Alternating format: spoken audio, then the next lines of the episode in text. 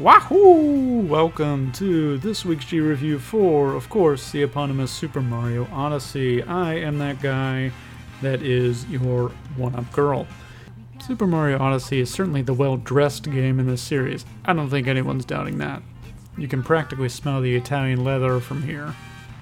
Bowser is back, of course, taking out Mario in some kind of goofy fashion to hopefully finally make an honest woman out of Princess Peach. But Mario finds his homicidal transdimensional friend Cappy and takes, for lack of a better term, a lot of people for a lot of rides.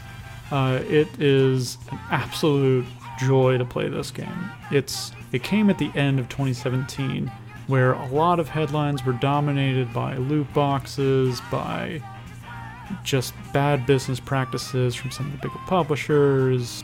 And despite the bad times that all others have felt because of that, the good times kept on rolling with Mario. This reverse marketing scheme that Nintendo couldn't have dreamed up on their wildest amiibo highs just did this game and the Switch a complete and total favor.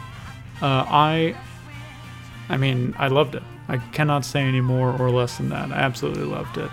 The scale was obviously much, much more contained than Galaxy and Galaxy 2, but the ingenuity in where they put these moons, which are your main goal throughout the game, it's mind-boggling. And of course the number is mind-boggling as well. Much has been made about how many moons there are. I had two concerns that come across more as questions. So what are we doing now with question mark blocks? Like that segue?